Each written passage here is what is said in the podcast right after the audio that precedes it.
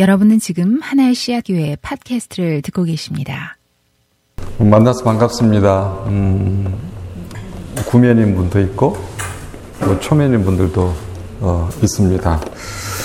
음, 오늘 이제 와 보니 2017년도에도 저희가 제, 저희가 방문해서 여행을 할 때 이 교회를 들른 적이 있는데 어, 깜짝 놀랐습니다. 어, 목사님 말씀 드리면서 아이들이 27명이나 된다고. 그래서 그 제가 왔을 때는 열 몇 명 정도였던 것 같은데 그 사이에 성도 수에 비해서 어, 아이들이 지나치게 많다. 이거는 특히 한국 같은 경우를 비교하면은 unbelievable.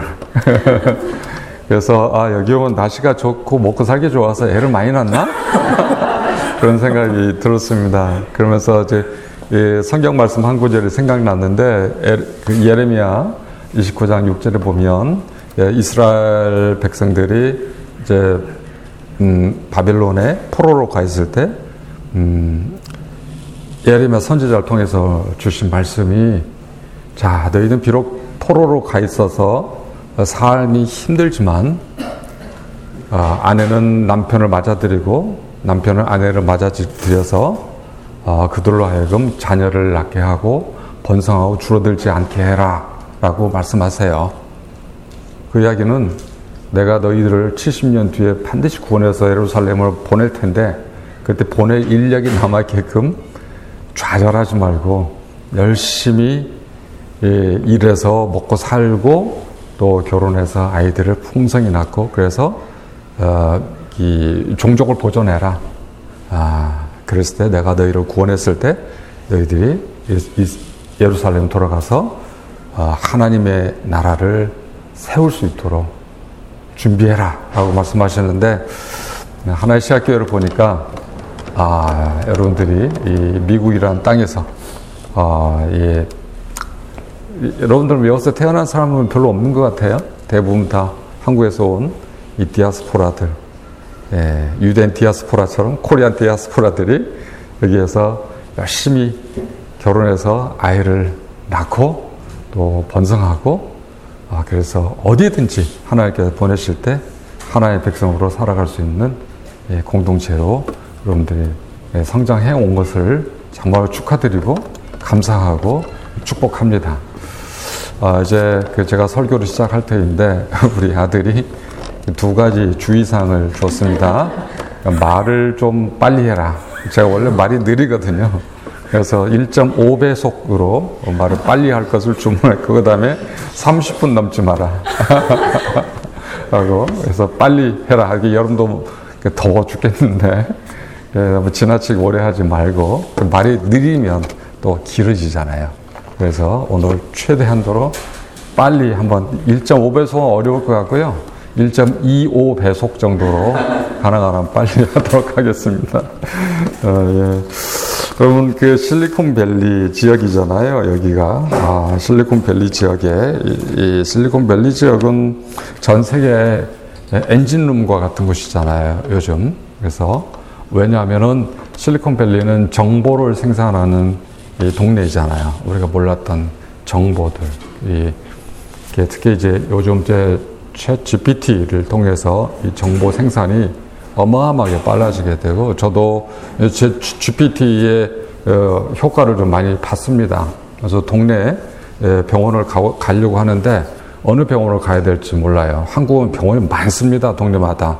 그러니까 선택하는데 상당히 좀 어렵습니다. 그래서 GPT한테 물어봐서 여러 가지 조건을 놓고 이런 병원을 좀 골라줘라 해서 했더니 쫙 골라줬어요. 세 개. 그냥 꼭 하나만 하는 게 아니라 한 세 개 정도 옵션을 주더라고요. 그래서 친절하게도 그제 그 가운데서 선택해서 예, 가서 어, 이제 치료를 보았던 그런 예, 몇, 며칠 전이에요. 예. 이렇게 새로운 시대를 좀 열어가고 있잖아요. 새로운 정보의 시대를 열어가고 있는데 그 핵심 지역이 바로 바로 이곳, 특히 팔로알토에 있는 많은 tech company들이 이런 정보의 시대를 열어가고 있고 아마 여러분들도 이 정보 어, 시대를 열어가는 주역으로서 이 tech company에서 또 연구소에서 어, 일을 하고 있는 걸로 알고 있습니다. 뭐 다는 아니시겠지만은 그래서 여러분들이 21세기 어, 만약 중반 후반쯤 되면 전혀 다른 세상이 펼쳐질 수도 있는데 네, 그것은 여러분들이 펼쳐나가고 있고 다시 이야기해서 이것은 새로운 시대에 대한 여러분들의 책임이기도 하고 의무이기도 하고 또 권리이기도 한 것이죠. 지금은 전 세계가 이제 정보의 시대라고 어, 말을 해도 됩니다. 정보화 시대가 끝났어요. 목사님은 정보화 시대의 주체적 신앙을 말씀하셨는데 정보화라는 화라는 것은 되어가고 있는 과정을 이야기하고 있는데 이미 우리 시대는 정보화 시대를 넘어서 정보의 시대가 되었어요. 이 시대는 다 정보에 의해서 운영되고 있다는 뜻입니다.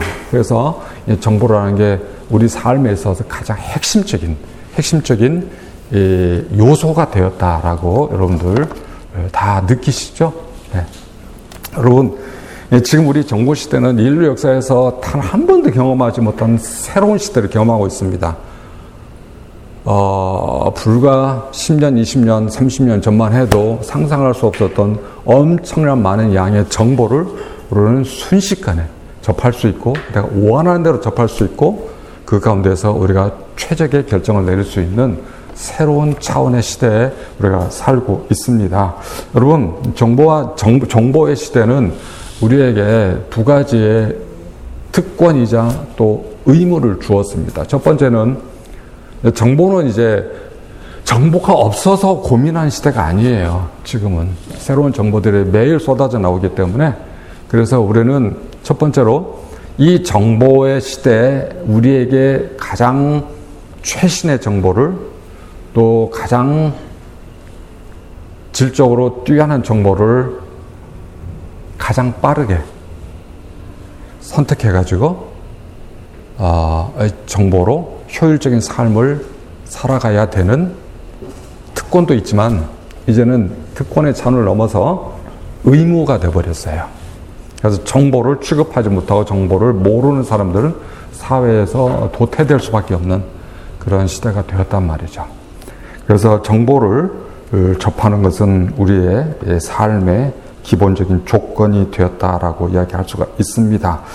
여러분, 이 우리 시대는 또 한 가지 이 의미이자 특권이 있습니다. 최대한 빠른 시간 내에 최대한 새로운 정보를 입수해서 다른 사람들보다 앞서 나가야 된다는 이런 의무감이 있습니다.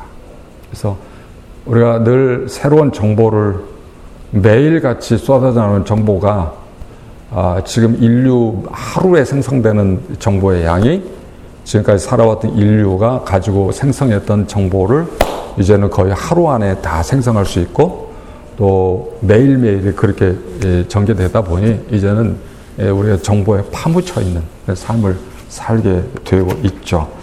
여러분, 이 정보의 시대는 자본주의 경제 시스템이 그토록 원했던 예, 최고의 효율성으로 구성되어 있는 사회를 이제는 만들어냈습니다. 그래서 어, 자본주의 시대는 음, 가장 큰 월추, 미덕은 바로 효율성입니다. 효율성이라는 게 뭡니까? 최소의 비용으로 최고의 효과를 얻는 것을 효율성이라고 이야기하죠. 이 효율성은 뭘로 측정이 됩니까? 다 숫자로 측정이 되는 거죠. 그래서 이 정보 시대는 모든 것을 다 숫자로 더 전환할 수 있는 시대를 열어주었고, 그리고 이 정보, 수많은 정보 속에서 우리는 최적의 효율성을 추구할 수 있는, 추구해야 되는 의무와 동시에 그런 특권을 우리에게 주었습니다. 여러분, 아, 괜찮습니다. 이렇게 자본주의 시대가 그토록 원했던 최고 효율성을 우리는 얻을 수가 있게 되었습니다. 예. 그러나 동시에 우리는 우울한 운명을 맞이하게 되었습니다. 아, 이제는 우리가 주체적인 삶을 살아가기가 어렵습니다. 왜냐하면 효율성을 추구해야 되는 시대적 사명 그리고 시대의 정신 속에서 우리가 살고 있기 때문에 이제 내가 선택할 수 있는 여력이 별로 없어요. 내가 선택할 수 있는 기준이라는 게 별로 나만의 선택할 수 있는 기준이라는 독특한 기준이라는 게 별로 그렇게 남아 있지 않아요. 왜냐하면 이미 주어져 있기 때문에. 그래서 정보는 정보를 셀렉트할 수 있는 기준을 늘 제공을 하거든요. 우리는 그것을 따라가야 돼요. 따라가다 보면은 이제 내가 이끌어가는 내가 살고 싶은 삶을 사는 게 아니라 정보가 요구하고 있는 정보를 만들어내고 있는 세상이 요구하고 있는 그 삶을 우리는 살아갈 수밖에 없게 돼 있어요. 그래야 우리가 생존이 가능하니까요. 이 정보 시대, 이 흐름을 쫓아가면서 살려면은요. 예. 그렇기 때문에 어, 우리는 이제 정보가 이끌어가는 대로 생각하고 결정하고 그렇게 믿고 살아가게 될 것입니다. 이게 바로 알고리즘의 세상이죠. 여러분, 유발 하라리가 제가 2017년도 여름에 여기 그 수산인의 집에 여행을 왔을 때 그때 책을 한 권 가지고 왔습니다. 호모 데우스라고 유발 하라리가 쓴 어, 얼마 전에 썼던 그 책에 번역한 한국 책을 가지고 왔는데 그 책이 제 기억 2017년도에 나왔어요. 유발 하라리가 2017년도 초에 그 책을 썼어요. 출판했는데 그걸 곧바로 한국말로 번역을 해가지고 제가 그 책을 가지고 온 기억이 있습니다.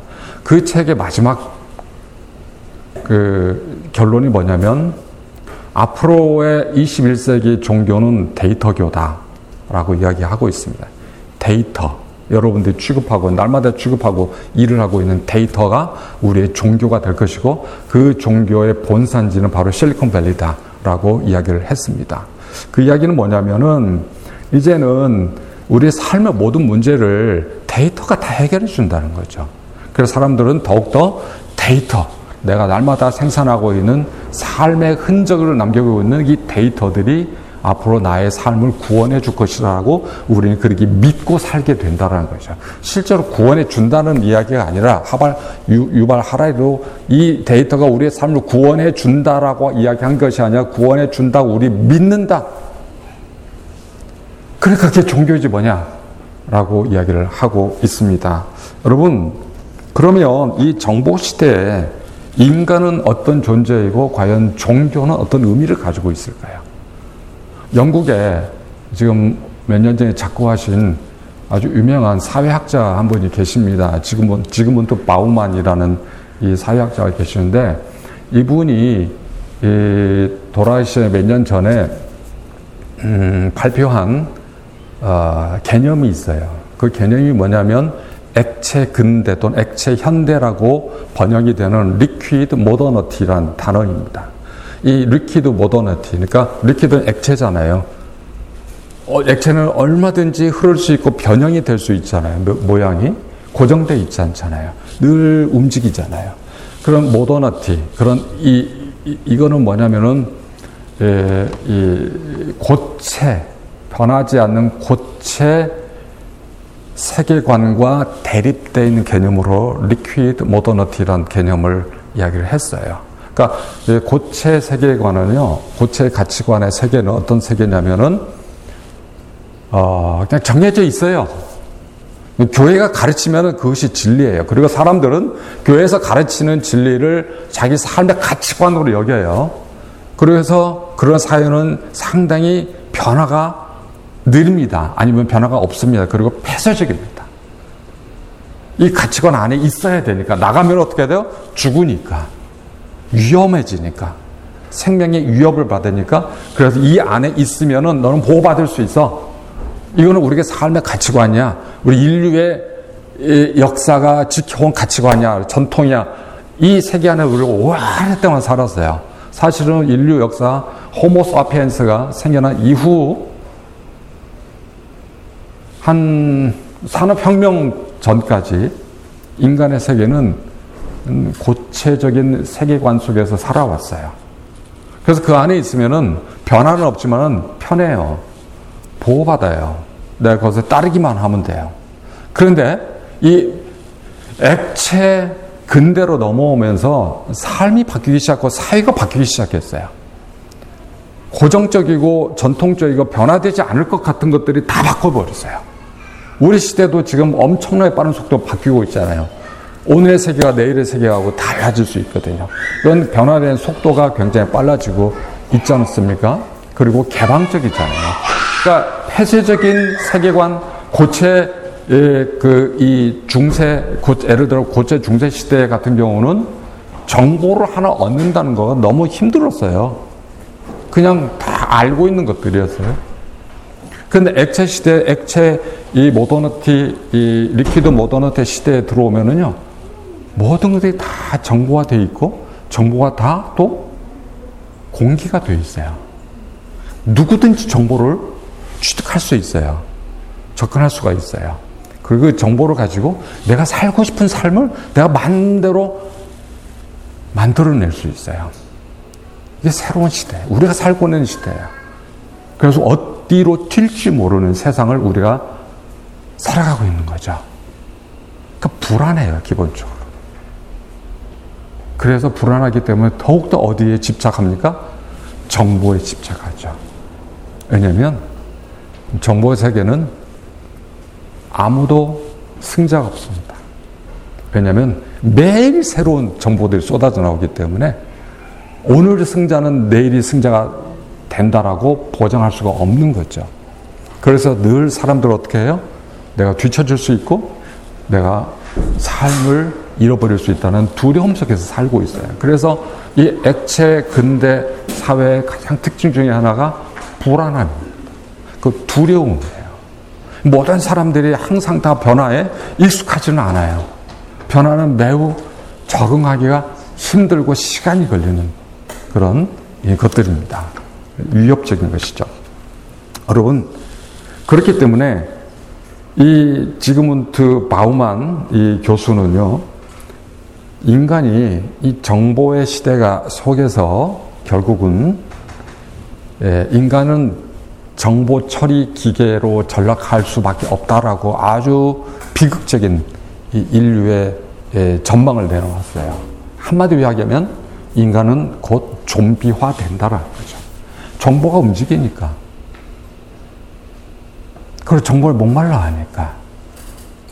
그래서 인간의 미래는 불투명하다 라고 이야기를 하고 있고, 그래서 앞으로는 AI와 같은 인공지능이 인간을 지배할 수도 있다라고 감히 그렇게 사회학자가 전망을 했어요. 그럴까요? 정말 그럴까요? 그럴 수도 있을 것 같죠. 그러나 성경은 안 그렇다라고 그렇지 않을 가능성이 더 크다라고 이야기를 하고 있어요. 왜냐하면 성경이 이야기하는 인간은 하나님의 형상입니다. Image of God. 이것은 무슨 말입니까? 하나님은 우리를 하나님을 닮은 존재로 창조하셨다는 거죠. 우리 안에는 정보로 해체될 수 없는 존엄성이 있어요. 인간으로서의 존엄성이 있어요. 이것은 바로 하나님 우리에게 주신 신성입니다. 인간은요, 굉장히 신비롭고 신, 신적인 존재예요. 왜냐, 하나님을 닮았기 때문에요. 단순히 정보가 만들어는 존재가 아니에요.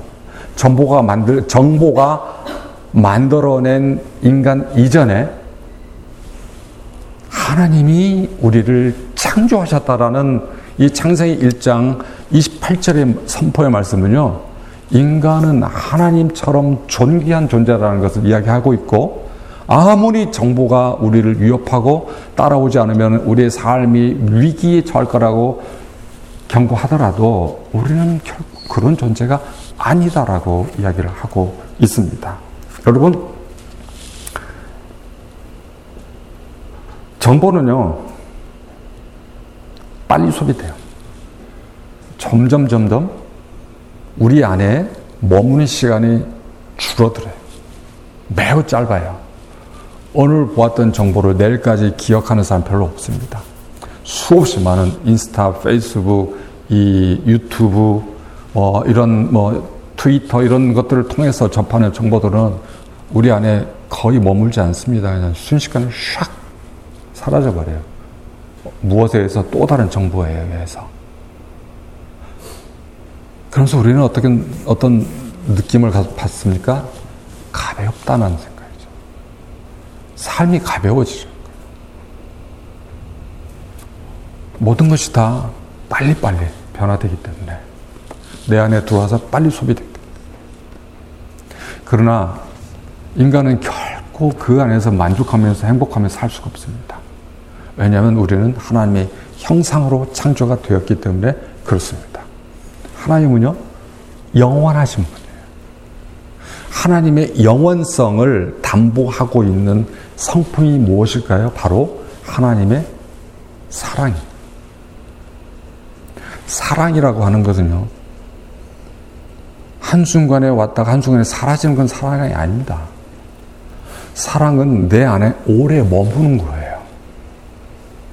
이 독일 철학자인 한병철 교수가 2012년도에 피로 사회를 쓰기 시작하면서부터 올해 초에 정보 시대의 정보, 정보, 정보 시대, 정보의 시대, 정보의 시대라는 책을 썼어요.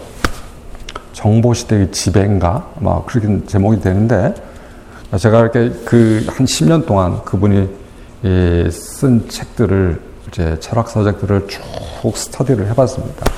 이제 그분이 우리 현대 사회에 주는 메시지가 뭐냐면 너무 빠르다.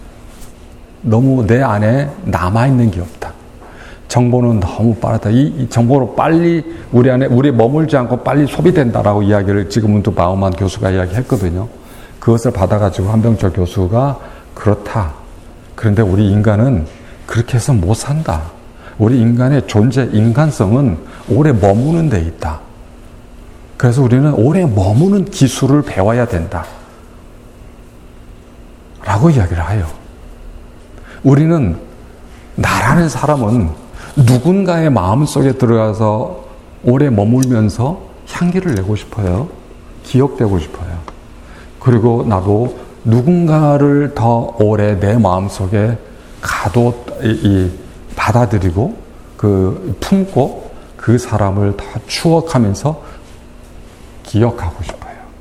그 향기를 맡고 싶어요. 사람의 향기. 그러려면 향기를 맡으려면 어떻게 해요? 머물러야 되잖아요. 오늘 이렇게 주차장에 차를 딱 세우고 예배실로 걸어오는데 나무 향기, 꽃 향기가 아주 싱그럽고 좋았습니다. 그런데 자동차로 가면은 한 번도 못 맞잖아요. 나무 아래, 그 꽃 아래 걸어가면 냄새가 나잖아요. 향기가 나잖아요. 그래서 그것에서 아름다움을 느끼잖아요. 여러분, 사랑이라는 건 바로 그런 거예요. 사랑이라고 하는 거는 머물러야 되는 거예요. 누군가 안에 머물러고, 그리고 가능한 오래 머물르고, 평생 영원히 머물러야 내가 하나님을 닮은 영원한 하나님을 닮은 하나님의 형상으로 존재할 수가 있는 것입니다. 그러나 우리가 살고 있는 이 정보 시대는 그것을 어렵게 만들고 있습니다. 여러분, 종교는요, 효율적인 게 아니에요. 가장 인생에서, 이 세상에서 가장 비효율적인 것이 종교입니다. 그리고 그래야 됩니다. 왜냐하면 인간은 비효율적 존재이기 때문에 본질적으로. 그래서 가장 종교적인 것이 가장 인간적인 것이고요. 가장 인간적인 것이 가장 종교적인 거예요. 이것을 놓치면 우리는 효율적인 삶은 살되 인간적인 삶을 포기해버려야 되는 비극 속에 우리가 살아가게 되는 것입니다. 저는 한국, 미국 교회는 모르겠습니다. 한국 교회가 개신교는 계속 지금 줄어들고 있거든요. 저는 그 자업자득이라 생각해요. 한국 개신교는 효율성을 추구했어요. 그래서 전도하는 방법을 가르치고, 그래서 그 전도에서 많은 사람을 빠른 시간에 교회 안으로 불러서 그들 교회당에 채우고 예배할 때 웅장한 예배를 통해서 우리 종교성을 만족시키려고 했어요. 한국교회 지난 한 5, 60년 동안의 예, 모토는 성장이었습니다. 그것도 빠른 성장. 자본주의 시대의 효율성을 아주 충실하게 따라갔죠. 이제는 이런 종교는 소멸하게 되어 있습니다. 반드시. 왜?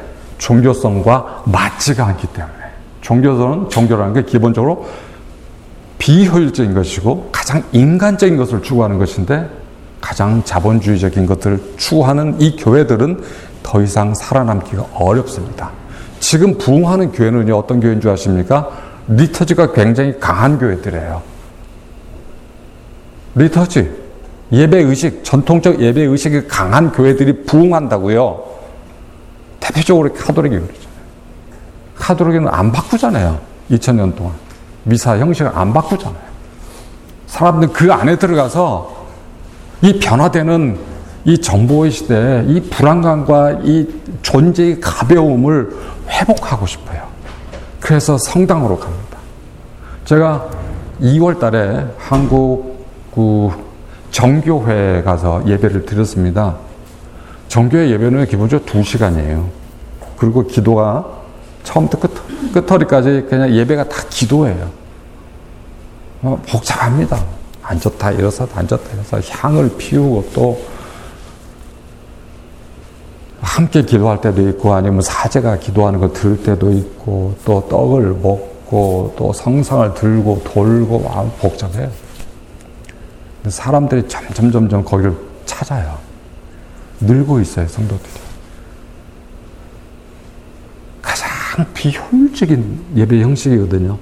근데 그 안에서 나의 존재를 확인하는 거예요. 내가 인간이라는 사실을 확인하고 싶어. 이 가벼운 세상에서 그게 바로 종교의 역할이에요. 우리 하나시아 교회도 비록 뭐 리터지적인 요소는 하나도 없지만은 중요한 거는 우리가 예배 속에서 하나님을 바라보고 하나님을 사랑하고 하나님을 찬양하고 그분께 기도하는 이 시간들이 너무너무 소중한 거죠.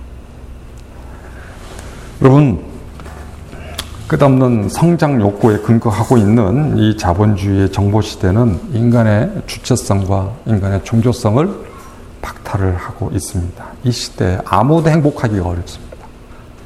예수님은 이런 시대를 살고 있는 우리들에게 주체적인 신앙을 회복하라고 명령하고 계십니다. 오늘 읽었던 본문의 말씀은 마가복음 10장 말씀 제가 참 좋아하는 말씀입니다. 이 말씀은 예, 예수님이 이제 이 갈릴리 사역을 마치시고 예루살렘에 가셔서 그 십자가에서 못 박혀 죽으시기 전에 이제 가시던 여행을 하는 갈릴리를 떠나서 예루살렘으로 향하고 있는 길에서 일어난 사건이에요. 예, 예루살렘이란 곳이 어떤 곳입니까? 예루살렘이라는 곳은 종교의 중심 지역입니다. 그래서 종교와 그때 당시에 종교는 이 거의 정부 같았어요. 정부. 그래서 어, 이 유대인들을 다스리는 정부와 같은 이 그 권력을 경제적인 권력, 정치적 권력을 다 가지고 있었습니다. 예루살렘의 성전, 특히 제사장 그룹들이 다 가지고 있었습니다. 그래서 제자들은 예수님이 이제 예루살렘, 야, 이제 우리 예루살렘으로 가자! 라는 말을 뭐 어떻게 들었습니까? 예루살렘은 진격하자. 그래서 정복하고 우리가 권력을 차지하자. 라고 이해를 했어요. 그렇기 때문에 예수님이 그들에게 세 번에 걸쳐서 그런데 나는 예루살렘에 가면은 나는 죽을 거야. 그리고 사흘 만에 다시 살아날 거야. 그러니까 내가 내가 스스로 죽는다는 것이 아니라 내가 죽임을 당할 거야. 바리새인과 또 정치 지도자들에게 의해서 나는 사흘 죽을 거야 십자가에 죽을 거야. 그런데 사흘 만에 다시 살아날 거라고 세 번을 반복해서 이야기를 했어요. 오늘 읽었던 마가복음 10장 35절 이전에 32절 34절에 예수님께서 세 번째 그 말씀 하셨어요. 나 죽을 건데 예루살렘에서 난 곧 죽을 것 같아. 그리고 그런데 사흘만 다시 살아날 거야. 아무도 이해를 못했습니다. 왜? 그들은 예루살렘 가면은 권력을 우리가 차지하게 될 거다라고 새로운 인생이 펼쳐질 거다라고 그 생각을 했기 때문인 거예요. 그래서 세베대 두 아들인 야고보와 요한이 예수님에 몰래 가가지고 권력 로비를 한 거죠. 주님, 주님이 예루살렘에 가서 저들을 무찌르고 권력을 찬탈하시면은 우리들 중에 한 명은 당신의 오른쪽에 한 명은 당신의 왼쪽에 앉게 해주세요. 곧 최고 권력자가 되게 해주세요. 라고 로비를 했죠. 그래도 예수님이 그 말을 듣고 뭐라고 말씀하셨습니까? 야, 내가 다 알아들었는데 니네들이 정말 원하는 것이 그거냐? 근데 니네들이 요구하는 것은 너희 스스로도 모르고 있다라고 말씀하시면서 예수님이 어, 42절에서 이렇게 말씀하십니다. 예수께서 불러다가 이르시되 이방인의 집권자들이 그들을 임의로 멋대로 주관하고 그 고관들이 그 하이 오피서들이 그들에게 권세를 부린 줄 너희가 알고 있지? 이게 바로 로마 시대 시대 정신이에요. 로마 황제가요. 어떻게 그 넓은 로마 제국을 다스렸을까요? 로마 황제는 혼자 로마 황제는 신의 아들이요. 아들로 취급받았어요. 그러니까 그 신이에요. 신 그냥. 근데 이제 그도 인간이잖아요. 그런데 이 넓은 이 로마 제국을 어떻게 다스릴 수 있을까요? 로마 황제가 다스리는 방식은 간단했어요. 권력 투쟁하게 만드는 거예요. 밑에 있는 귀족, 뭐 군인 이런 이 선택된 소수의 정치인들에게 권력을 좀 나눠주는 거예요. 자기 권력을 좀 위임해주면서 이걸 가지고 서로 투쟁하고 시기하고 전쟁하게 만들었어요. 그래서 스스로 조절할 수 있도록 스스로를 견제할 수 있도록 그래서 감히 황제에 도전하지 못하도록 밑에 사람들의 권력에 눈이 멀어서 권력 투쟁을 하게 만든다. 지금도 마찬가지입니다. 권력이라는 다 그런 거예요. 이게 바로 세상이 추구하는 효율성의 시대. 효율성. 자본주의 시대가 왜 효율성을 추구하는 줄 아십니까? 그건 바로 파워를 얻는 거예요. 내가, 내가 마음대로 할 수 있는 권력을 얻기 위한 거예요. 가능한 한 많이. 예수님 다 알고 계셨죠. 그러면서 그 다음에 뭐라고 말씀하시냐면 43절에는 너희 중에는 그런데 너희들은 그렇게 하지 말아야 된다.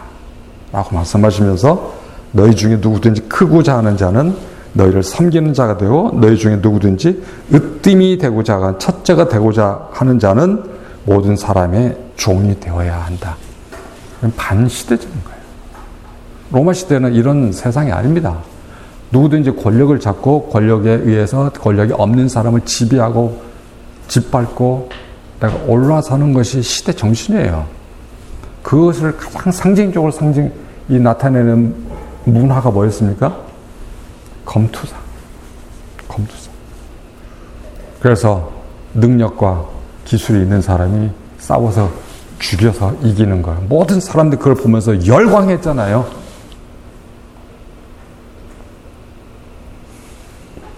왜? 모든 사람들의 권력을 욕망하고 있으니까요. 그런데 예수님은 스탑. 이제 너희들이 나를 따르기를 원한다면 반대로 살아. 높아지기 원하느냐? 낮아져라. 섬김 받기를 원하냐? 섬겨라. 예수님은 반시대 혁명가였어요. 시대 정신을 완전히 뒤집어 엎어버렸던 권력의 효율성을 추구하는 시대에 예수님은 사랑의 스토리를 써 나가라라고 말씀하셨어요. 여러분, 정보라고 하는 거는요, 내가 살고 싶은 삶을 살아가는 거예요. 그 수단입니다. 그래서 정보, 정보의 시대에는요, 사람들이 다 어떤 존재로 전락하냐면 소비자가 돼요. 우리가 정보를 얻는 이유가 뭡니까? 소비를 잘 하기 위해서요. 내가 가지고 있는 돈과 힘과 능력을 잘 소비해서 내가 원하는 삶을 살 걸 원하는 거잖아요. 그래서 우리가 정보를 취득하려고 하잖아요. 그래서 소비자가 왕이 되는 시대를 우리가 살아가고 있잖아요. 그런데 예수님은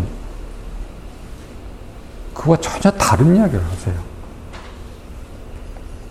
누구든지 크고자 하는 사람은 섬기는 사람이 되고 으뜸이 되고자 하는 자는 모든 사람이 종이 되어라. 아니 어느 누가 종이 되고 싶어요. 어느 누가 누구 밑에서 섬기는 사람이 되고 싶어요. 낮은 사람이 되고 싶어요. 높아지고 싶어 하잖아요. 그러면서 예수님이 45절에 인자가 온 것은 내가 온 것은 섬김을 받으려 함이 아니라 도리어 섬기려 하고 내 목숨을 많은 사람의 대성물로 주려 함이라. 나를 위해서 아무것도 한 게 없는 그런 죄인들을 위해서 나를 잡아서 죽이는 저 사람들을 위해서 내가 그들의 죄를 용서해 준 대성물로 나를 나를 바칠 거야. 십자가에서 제물을 바칠 거야. 이거는 여러분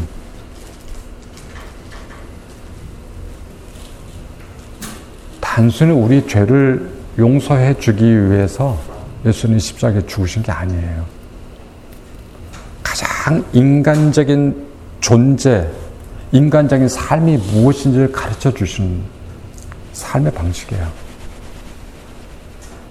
여러분, 우리는 하나님의 형상으로 창조됐다가 제가 말씀드렸지 않습니까? 성경이 그렇게 선포하고 있잖아요. 고린도후서 4장 4절에 보면 그리스도는 하나님의 형상이라라고 딱 기록되어 있어요. Christ is the image of God. 다시 이야기해서 그리스도가 가장 인간적인 존재다. 하나님의 형상인 우리가 하나님의 형상으로 살지 못하고 있는데 하나님의 형상으로 인간성을 회복하고 살아간다는 무엇인지를 예수 그리스도는 우리에게 보여주기 위해서 오신 거예요. 프리드리히 니체가 어, Antichrist라는 책을 통해서 뭐라고 이야기했냐면 이 세상에서 진실된 기독교는 딱 한 명밖에 없다. 그건 바로 그리스도 자신이다. 나머지는 다 가짜다. 그렇게 이야기했습니다. 그러면서 진정한 인간은 그리스도다 라고 이야기했어요. 니체가 그렇게 이야기했어요. 신은 죽었다고 이야기한 니체가. 여러분, 예수 그리스도의 십자가의 죽음, 우리를 섬기기 위해서 자기를, 자기 목숨을 바치신 이 행위가 다시 이야기해서 가장 인간다운 모습이다라는 것이죠. 그래서 디트리히 본회퍼 목사님은 인간을 뭐라고 그랬냐면 성례전적 존재라고 이야기했습니다. 성례전, sacrament. 성내전은 우리가 예수님의 살과 피를 먹는 예식을 이야기하는 거예요. 예수님이 자기의 생명을 우리에게 주심을 통해서 우리는 살아났잖아요. 우리가 그런 존재라는 거예요. 우리는 다른 사람들의 것을 얻어야 내가 사는 게 아니라 내가 가지고 있는 다른 사람에게 주어야 내가 사는 존재라는 거예요. 그게 진정한 의미 하나님의 형상이고 거기에서 우리는 가장 인간다운 삶을 살 수가 있고 가장 행복하고 가장 안전하고 영원한 삶을 누릴 수 있다라고 이야기하는 거예요. 여러분 오늘 설교에서 다 잊어버려도 됩니다. 성내전적 존재로서 인간성이라는 나는 성내전적 존재라는 거 이게 하나만은 잊어버리지 마세요. 이게 45절에서 우리에게 가르쳐 주신 예수님의 메시지예요.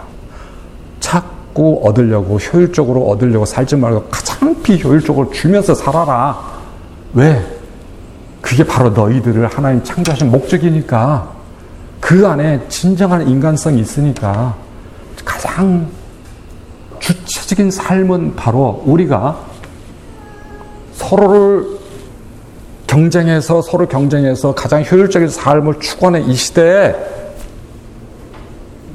예수님을 따라서 우리가 성내전적 존재로 살기로 선택하는 거가 이게 주체적 신앙이에요. 지금 예수님은 제자들, 12명의 제자들, 예수, 예루살렘이 들어가기 일보 직전에 예수님의 열두 제자들에게 바로 이런 삶을 선택하라고 로마 시대 권력에 탐욕하는 시대에 너희 자신의 생명을 다른 사람에게 주는 주체적인 선택을 하는 신앙인으로 살아가라고 요구하고 있는 거예요. 여러분, 사랑은 이야기를 쓰는 겁니다. 아니에요. 사랑은 이야기를 쓰는 거예요.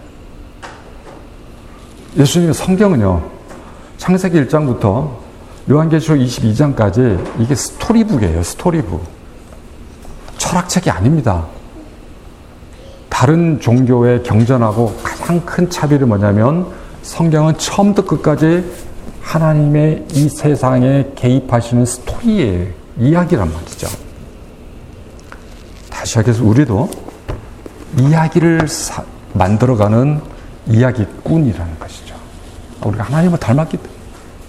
우리 인생을 살면서 우리는 이야기를 만들어 나가는 거예요. 이야기를 남기는 거예요. 저는요, 제가 죽을 때가 되면은 가장 소원하는 것이 단 하나밖에 없습니다. 우리 자녀들이, 나의 후손들이, 그리고 나의 이웃들이, 나를 기억하는 사람들이 나를 통해서 아름다운 사랑의 이야기를 오랫동안 기억해 주기를 바라는 거예요. 제가 무엇을 이루었는지를 기억해 달라는 것이 아니라 내가 살아왔던 아름다운 삶의 이야기를 기억해 달라는 거예요. 그런 나는 사람들의 기억 속에서 영원토록 살아있을 것이거든요. 이게 바로 진정한 사랑, 그리고 신앙의 삶입니다. 오늘 목사님께서, 안 목사님께서 어린아이들에게 설교를 정말 잘 하시면서 하신 말씀이 성경의 구절이 뭐예요? 요한복음 13장 43절이죠. 예, 내가 너희를 사랑한 것이 너희도 서로 사랑하라. 여기에서의 문제는 사랑이 무엇이냐 사랑이 무엇이냐? 예수님은 그 사랑을 이렇게 정의하시잖아요. 내가 너희를 사랑한 것처럼. Just as I have loved you. 이게 바로 45절 말씀에, 오늘 45절 말씀에 내가 너희를 위하여 나의 생명을 대성물로 바치는 이게 바로 우리를 사랑하시는 방식이잖아요.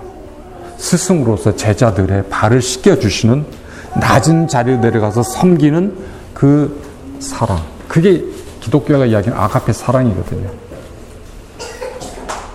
우리가 이렇게 삶을 살아갈 때 우리는 수없이 많은 이야기들을, 아름다운 이야기들을, 사랑의 스토리, love story를 주변 사람들에게 남기게 되는 거예요. 이게 우리 삶을 살아가는 소명입니다.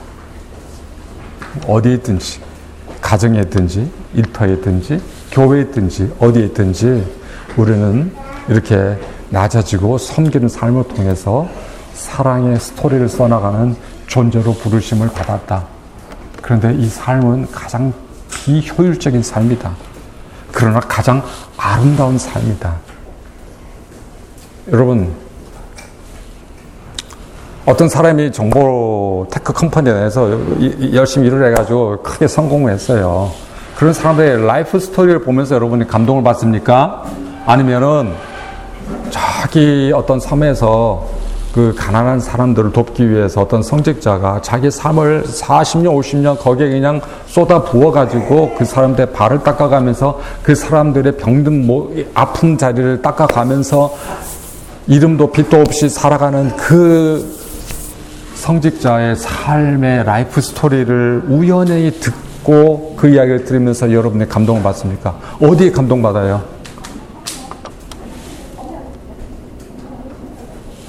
성공한 사람의 돈 많은 사람들의 스토리를 통해서 감동받습니까? 아니잖아요. 아무것도 없지만은 자기 삶을 다른 사람에 주어서 행복하게 하고 섬기었던 사람들의 life story를 살면서 그 이야기를 들으면서 우리는 거룩함을 느끼잖아요. 거룩함. 그게 진정한 인간의 모습이라니까요.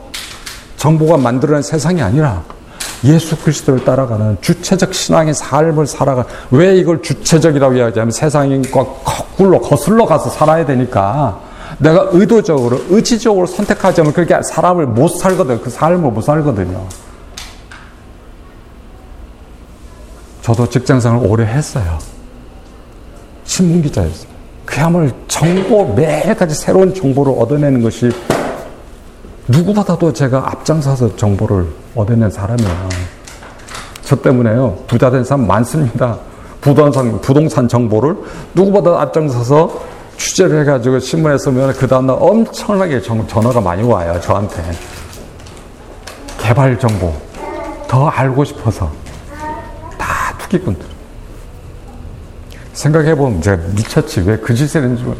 그 정보를 알면 내가 투자를 할 거예요. 한 번도 한 적이 없어요. 여하튼. 그렇게 해서 저는 행복하지 않았어요.